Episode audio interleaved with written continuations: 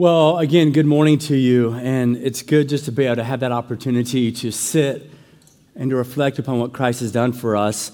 Um, I don't watch the news. I had no idea we were getting snow. Anybody else? Let's move on. We're new series started a couple weeks back called Restore First Corinthians. Uh, and yes, we already know that this is what we are restoring. Just to give you an image, we'll be done with it in a couple of weeks. Uh, we know that then we're auctioning it. Uh, we're going to auction this off for how much? Three million. There you go. Um, now, whatever it brings in, we I really do think we should auction this off, give it a mission, something like that. Um, help some people out. Um, man, the, the interesting thing about it now is it's getting really tough. And now, I mean, I could take different pieces of it, remove it completely. And this is the hard thing about restoration is that when we want to be restored, it just takes a lot of work. Right? Christ has already provided the life that we need uh, and the freedom to be had, but sometimes restoration in our own life means we have to write letters that we really don't want to write to a friend or to a, a loved one. Or we have to we have to fess up to something that we've done previously in life, and we need to go to someone and say, you know what? I did you wrong in this. I just need to say I'm sorry if I'm to reflect Jesus Christ. And some of you maybe have been prideful toward other individuals, and then you need to go to them and have a conversation. All these are, you know, it's restoration can be really difficult. It can be really hard. And some of us don't want to keep t- making the journey, and so we'd rather just stop and, and just be done with it and not fully step into what God has in store for us. But today we're going to be challenged by that. Why? Because we're diving into 1 Corinthians, yes, and we're going to finish up the, uh, the first chapter, 1 Corinthians chapter 1, 18 through 31. 18 through 31. But let me remind you of a couple of things that's taking place in Corinth. In fact, I'm going to tell you three primary struggles right? I've been speaking of two, but I'm going to give you three primary struggles that Paul is dealing with with the church in Corinth. Remember in Acts chapter 18, we already know that Paul spends 18 months there. That's a long time for him to spend anywhere. He spends 18 months here, a year and a half, and there he is, and he's coping with one um, rampant moral decay. Everybody say rampant moral decay. I mean, it's all over the place. Like they worship sexuality, and it's the same place that we're going today. By the way, when you when you have any society that falls into rampant moral decay and are living by the idol of sexuality and being able to do and to be whoever you want to be, this has happened numerous times throughout history. In time, every one of those societies ends up falling. You would think we'd learn a lesson, but we don't. Why? Because we're prideful. Everybody say we're prideful. Only half of you. Um, we know that. They had rampant moral decay. The other thing that I would tell you that they had is polytheistic worship. So that was another struggle they had polytheistic worship. And we already know that you had over a thousand prostitutes that would come down um, from Aphrodite's, this, in this temple that they had up in the mountains and the hillside. And all these prostitutes would come down every night, all kinds of just horrific uh, sexual indulgences. And then you had at least 26, 27 idols or temples that, we've already, that they've already known about to other different types of gods. Everybody got to have their own God. So one of the struggles was, yes, the rampant moral decay, but the other thing is polytheistic worship because for someone to step in and go, no, no, no, there's only one God, made no sense to them. They had multiple gods because that served them well. They got to do whatever they wanted. We want God's, we want a God, Aphrodite, to, to, to, to honor our desire for sex and all types of immorality. We're going to have that kind of God. We want a God to, to better raise more food. We're going to go get that God. We want a God for water. We're going to go get that God. We want a God, whatever it is, didn't matter. And so he dealt with the polytheistic um, mentality and mindset that there are all these different gods and that you would just make up gods according to whatever you wanted. So they dealt with that as well. So rampant moral decay, polytheistic uh, worship, and then I would say inward division. We, we did address that last week. Even the people of the church were being influenced because these are a bunch of, there, there were some strong believers in Corinth, but they were young, they were immature in many regards, they were coming to know Christ, and they were struggling, and there was a lot of inward division. He tells us very, uh, very directly in 1 Corinthians 10, 1 10 through 17. He says, Guys, I have a major concern about you. Remember this from last week? Yes? Please say yes. Okay, good. Um, He's like, guys, I'm going to put it as, as directly as and urgently as I can. You better start getting along with each other. Now, here's the problem with this. You're going to hear this today as well. At least this is a basis for one of the themes from which Paul is writing, I believe. Is if there's so much inward division, if there's inward bickering, if there's inward quarreling within the body of Christ, there's no way you're giving the needed attention to the people who don't know Christ.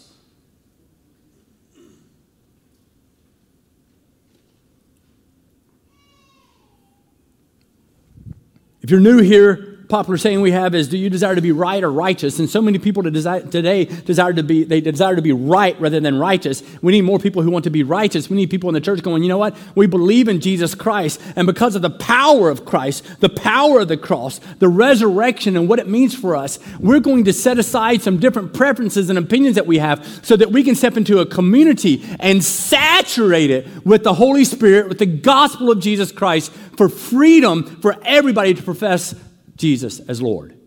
That's what we really are wanting, right? Isn't that what we desire? Anybody desire everybody in West Michigan to know Jesus? Yes? Well, then sometimes you have to set aside some differing opinions in order to come together to be united to share the gospel. And so we spend all of our time and all of our energy saying, well, yeah, but I kind of believe that this could mean this, and then somebody else said, Well, I believe it could mean this. And I go, That's not something you die for. And we spend all of our time figuring that out rather than telling our neighbor that they are lost and they need to know the power of the resurrection. That's rooted in pride. And so now we have this amazing passage here that he is, and verse 17, by the way, I concluded with that last week. Verse 17 just tethers it all together beautifully, right? He, he's, he's making this shift in his writing. He's like, You better get along. You got all this quarreling. You got this inward division. I know that you guys have polytheistic worship, and I know there's rampant moral decay, but you guys need to start getting along with each other. And, he, and then, verse 17, he goes, Listen, you need to know, it's this beautiful tie. He's like, Man, Christ didn't send me just to baptize, he, he called me to preach the gospel. Now, I don't have to have words of eloquent wisdom, lest the cross of Christ be emptied of its power. Uh, what you need to know is, he says, Lest the cross of Christ be emptied of its power. That is such a significant saying. Because when we dive into this sec- next section, here's what you must be reminded of. The cross, nobody in the first century, it doesn't matter if you're a Jew, if you're a Gentile, doesn't matter if you're a Roman, doesn't matter who you are or where you're from, nobody would have put a cross on a necklace and worn it around their neck. Nobody. The cross was the most offensive symbol that there was. So much so in Rome that nobody would have been crucified, even their great, the person who committed a lot of just egregious acts in their life, they would not have been put on a cross because to Rome, that would have been a poor reflection of them because it was such a, a, a despicable act. That's why Paul, was he crucified? No, he was a Roman citizen. Now, they chopped his head off, but to them, they beheaded him. But to them, that was being merciful because they would never put a Roman citizen on a cross because it was such an insult to even Rome. So the cross, it's speaking about the cross. So remember, as they're reading these words, they're going cross to the Greek, right? Corinth is in Greece, modern day Greece. And so here they are. To all of these, you got Greek philosophers. To everybody, the cross would have been incredibly offensive.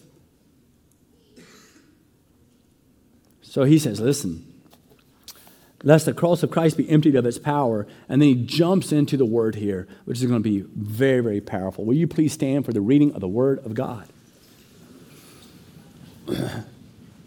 Here we go. You ready to chime in?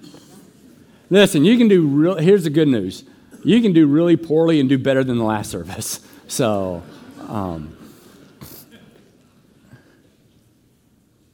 Every week, there are those moments I go, why did I say that? Why, why did I say that? Um, for the word of the cross. is. Now, right there, the word of the cross, there it is again. So he just said it in verse 17. Now he says it again in verse 18. Remember the cross. They, as soon as they go, the cross, that's, that's ridiculous. I mean, that is folly. That's what folly is it's foolishness, it's ridiculousness. For the word of the cross is folly to those who are but to us who are being saved, it is the power of God. For it is written, I will destroy the wisdom of the wise, and the discernment of the discerning I will thwart. Where's the one who is wise? Where's the scribe? Where's the debater of this age? Has not God made foolish the wisdom of the world? For since in the wisdom of God, the world did not know God through wisdom, it pleads God through the folly of what we preach to save those who believe. For Jews demand signs and Greeks seek wisdom. Read that with me if you would. For Jews demand signs and Greeks seek wisdom. But we preach Christ. crucified. But we preach Christ. crucified. A stumbling block to Jews and a folly, folly to Gentiles. But to those who are called, both Jews and Greeks, Christ, the power of God and the wisdom of God. For the foolishness of God is wiser than men, and the weakness of God is stronger than men. For consider your calling, brothers. Not many of you were wise according to worldly standards. Not many were powerful. Not many were of noble birth. But God chose what is foolish in the world to shame the wise. God chose what is weak in the world to shame the strong. God chose what is low and despised in the world, even things that are not, to bring to nothing things that are, so that no human being might boast in the presence of God. And because of him, you are in who became to us wisdom from God. And, and, so that, as it is written, let the one who boasts boast in the Lord. This is the word of God. You may be seated.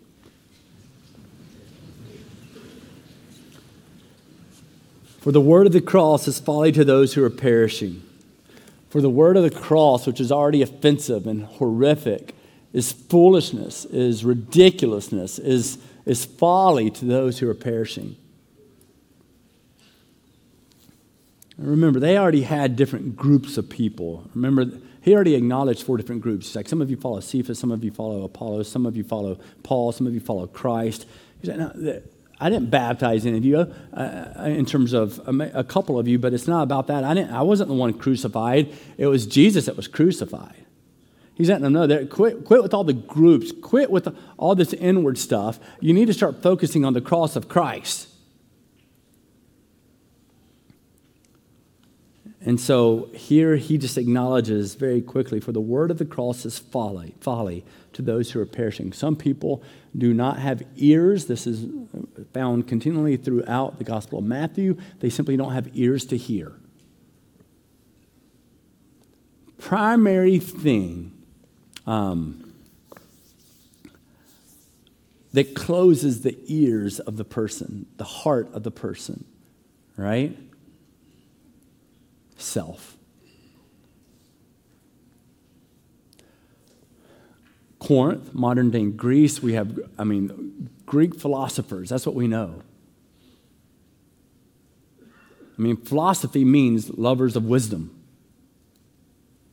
That's, that's literally the definition, the meaning of it. Uh, a loving of what we can obtain and know for ourselves. And he's like, some of you are so consumed with self, you don't hear, you don't get, they don't have a heart to absorb. They're perishing now as a result. So here he's writing to, to make sure they understand that the word of the cross is folly to those who are perishing because they're so absorbed with self. He will get into that. Uh, a good way to think about it is the, def- the difference between biblical wisdom and worldly knowledge.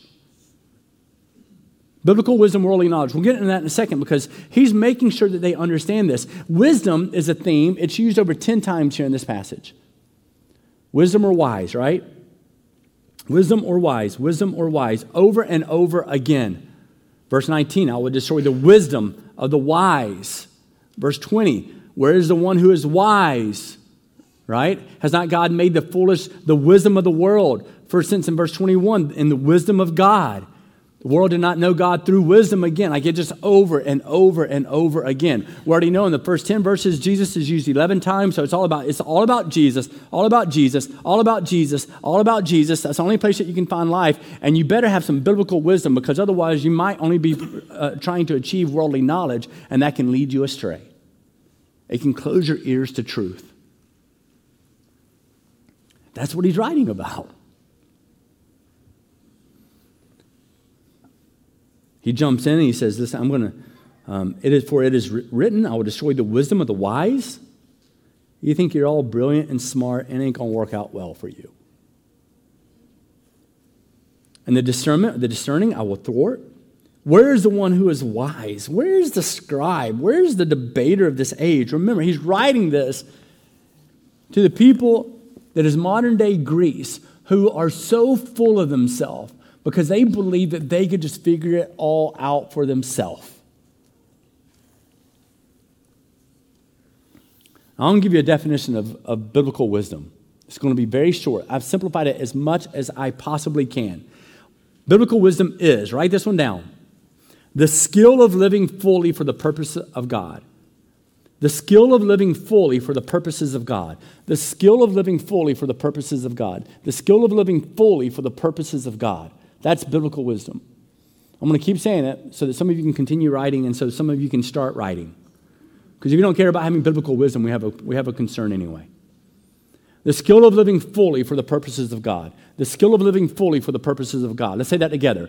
The skill of living fully for the purposes of God. That's biblical wisdom. It's not simply making a good decision that prospers self. Sometimes we equate being wise, being knowledgeable, to making good decisions that prosper the individual. Yet biblical wisdom is about being able to make decisions that prosper, being prosper us in terms of being obedient to the purposes and the will of God. And here are the Greeks priding themselves in wisdom. They boasted of it. He's going to speak a lot about boasting too, verse 27, verse 30, and 31. You're going to see that in a second. Proverbs 4 5 is a great passage right now. It says, Get wisdom, get insight. you got that in Proverbs 4 5. Proverbs 3 13 speaks about it as well. Proverbs 22 speaks about it. It's, Proverbs is part of the wisdom literature. It certainly has a lot to say about wisdom and how we are to search for it and seek it out.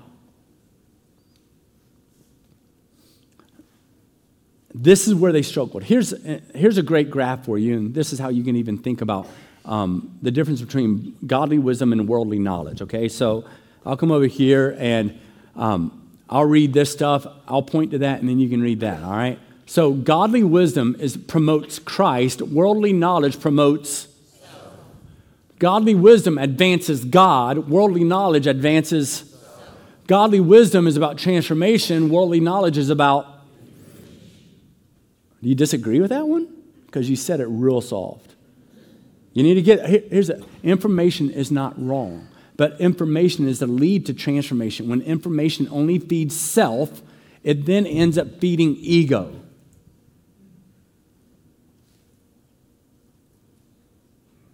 Some of us just want to obtain more and more information because that feeds our ego, our insecurities, right? Pride and insecurity, same things. Twin sisters, very similar. And so we, we allow the wrong things to be fed. Godly wisdom is about righteousness, it's about unity, it's about being generous, it's about world informed. Worldly knowledge it's about anything goes, it's about my ego, it's about greed, it's about being culture informed. What is informing you, your heart, your mind, your thinking, more than anything else? And for many today, it's the culture rather than the world. Or, or rather, it's the culture rather than being informed by the word. And so we get confused sometimes. We're like, wait a second, what's really happening here? It reminds me of Philippians 3 7. But whatever were gains to me, whatever this is whatever were gains to me, I now consider loss for the sake of Christ.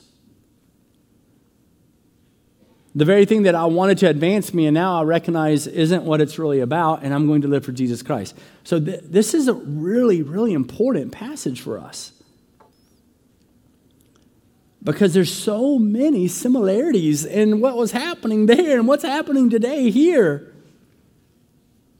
We all think we're wise, verse 20. We all think that we're the scribes and we can debate anything. And man, we're the ones who figured everything out already. And yet we have, we have parents who can't even look at their kids and go, you know what, I got that wrong. I'm sorry. Because of the pride in our life.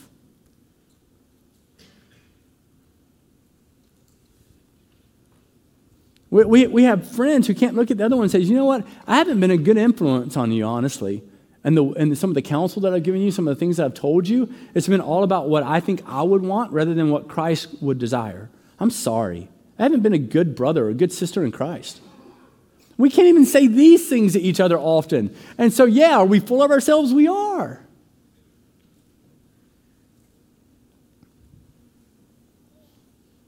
Wisdom is a simple way to think about it. Wisdom, knowledge of the world is based on self. The wisdom of God is relying upon the cross of Christ. It's the simplest way to think about it. And so 20 and 21 helps us know the difference and it helps us to point, kind of just draw attention to hey, maybe this is us. For since in the wisdom of God, verse uh, 21, the world did not know God through wisdom, it pleased God through the foolishness, through the folly of what we preach to save those who believe. For Jude, verse 22, very short, very important. For Jews demand signs and Greeks seek wisdom. One of the things that was taking place and that we have to give attention to um, the Jews expected a conquering Messiah.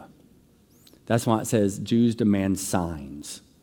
They expected a conquering Messiah. Now, Messiah is to come twice, he's already come once.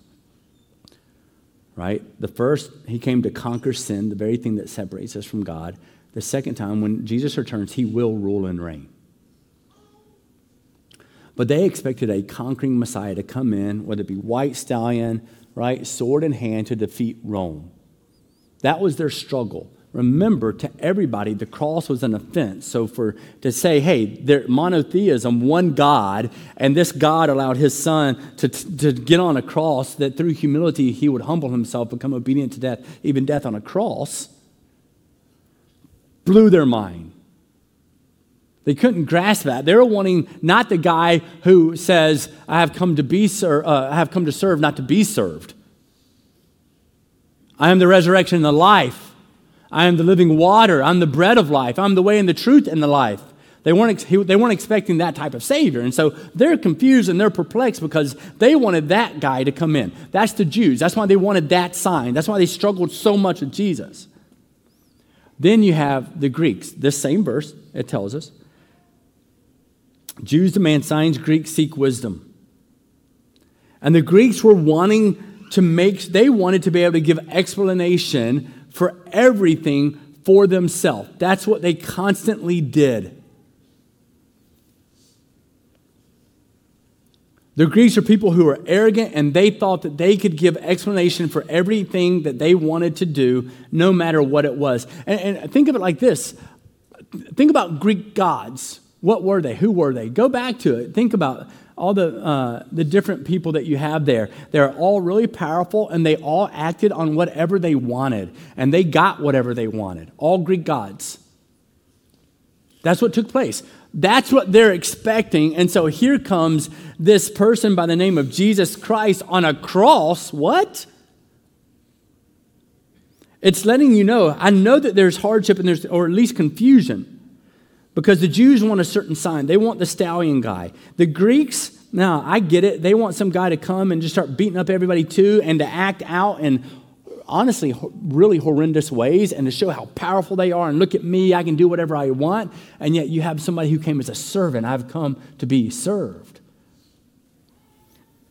Some may be. Some of you might be struggling, whether you're online, whether you're in this place, doesn't matter. Some of you might be struggling because you expect a different type of Savior. You, you want the salvation that comes from Christ, but you, pro- you might desire to be one of those gods that are different. You want the salvation that comes from Christ, but you really want to be able to act out on your own emotions, your own feelings, your own sexual desires, whatever that may look like. So he's telling them, hey, listen, I get it. But we, verse 23, next verse, Jews demand signs, Greeks seek wisdom, but we preach Christ crucified. We preach Christ crucified. And yeah, it's a stumbling block to Jews, foolishness to Gentiles because of what I just said. But he's not conquering all the people like we thought the Jews would think. And the Greeks would be like, wait a second, this is foolishness. Doesn't he need to come in with all of his might and to get whatever he wants? Just take what you desire.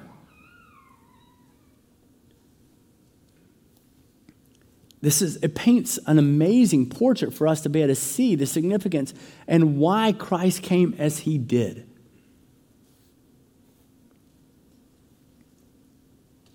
But to those who are called, both Jews and Greeks, Christ, the power of God and the wisdom of God. To those who are called, Jews and Greeks, they are willing to remove those stumbling blocks, the Jews.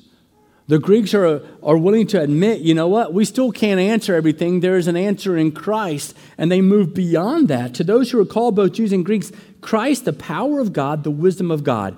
But the foolishness, the folly of God is wiser than men. And the weakness of God is stronger than men. And so a lot of it helps us to discern and to evaluate our posture toward Jesus Christ. Why? Because the cross is power. The cross is where we find our purpose and our hope. And you need to know that we cannot move beyond needing the help and the saving power of the cross. Can't do it.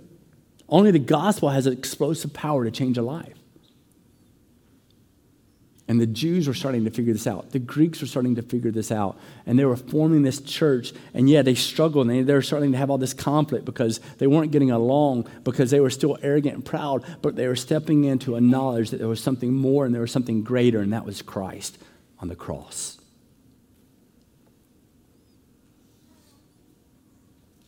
One of the struggles I believe that they had is they allowed the confusion of polytheistic culture and everything else to confuse the message of the gospel. We must not confuse the message of the gospel.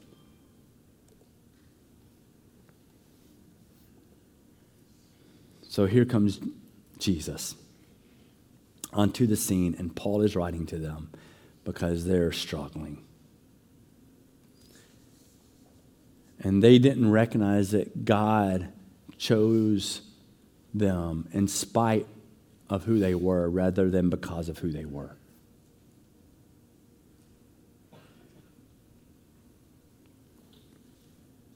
It says, First, consider your calling, brothers. Guys, not many of you were wise according to worldly standards. Not many were powerful. Not many were noble birth. Right? Why is that? Because Listen, honestly, there are some people of incredible stature and incredible power that have come to know Jesus Christ. But it seems to be more rare than it is the norm. Why is it? Because there's an automatic, inherent arrogance that comes of when thinking much of yourself.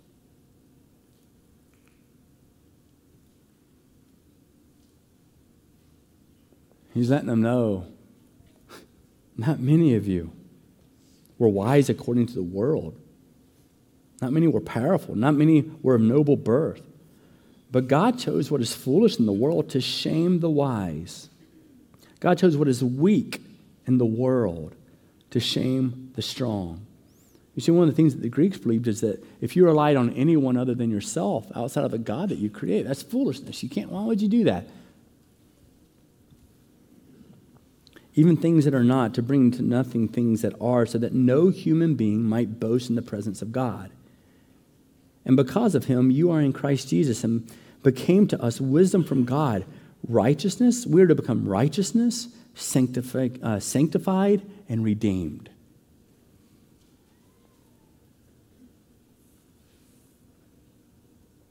It's the Greek, it's the Jew who recognize that they are sinful that they were gravitating toward their own sinful desires, and they go, no more. They actually were transformed by God. It's the people who are, actually had the ears to hear.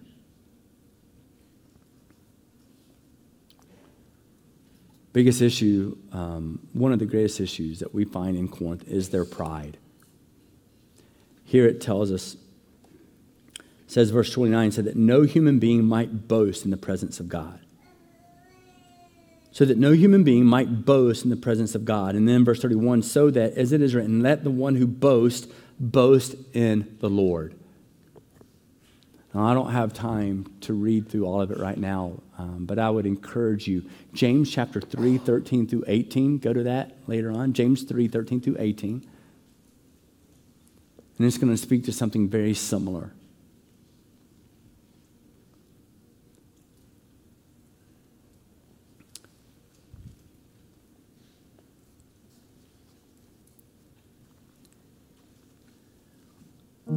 Want to give you the, uh, another way to think about this entire passage. It's letting us know hey, listen, I know that there are some Jews, Greeks, Romans, it doesn't matter, okay? There are some, and you might be sitting here, who think that the cross of Christ is foolishness because why would you ever rely on something other than yourself? And why would you certainly rely on anything that would say that you might be wrong in some things that you've been doing? And you don't understand that the blood of Jesus Christ doesn't simply come to hide what you've previously done, He annihilates the sin in your life. There's a joy and a freedom and a life that comes from that, friends. It doesn't matter what you've done, where you are. That's why all are invited into this place. Those are not closed and locked doors. Those doors are always open for all people to come encounter our God.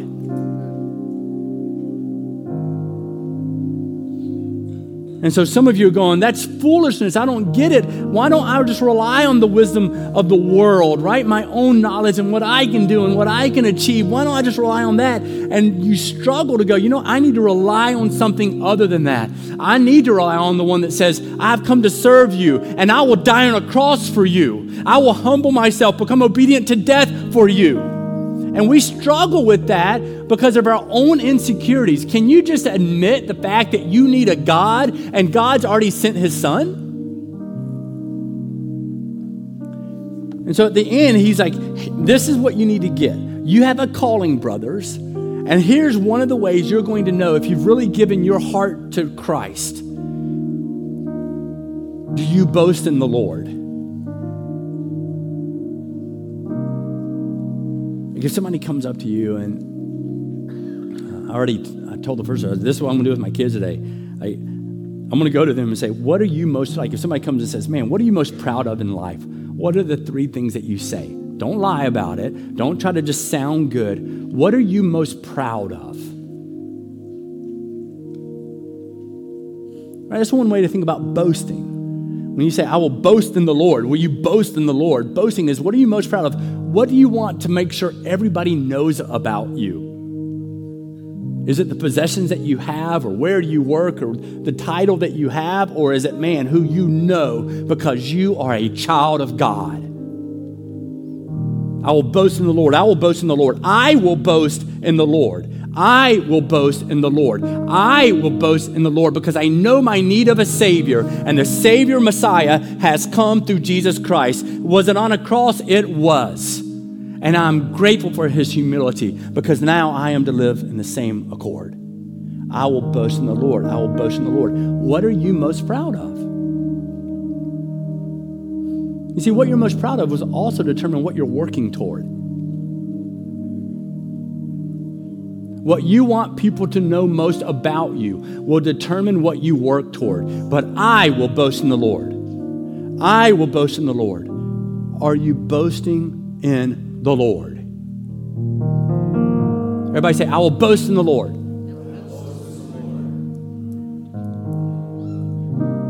I will boast in the Lord.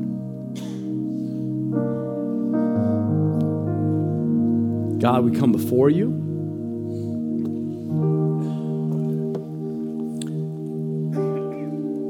And we give thanks that we get to boast in the Lord. God, we give thanks that we get to find our identity in you, that we don't have to rely on our own knowledge, what we can come up with, but that we have hope through Jesus Christ, the Son of God, who died for us. God, I want to tell everybody about it. I want to make sure everybody knows that I boast in the Lord because I am a child of God. I am a child of God. I'm a child of God. May we, may we rejoice and be glad that we are your children. May we find wisdom in knowing you. In Christ's name, amen.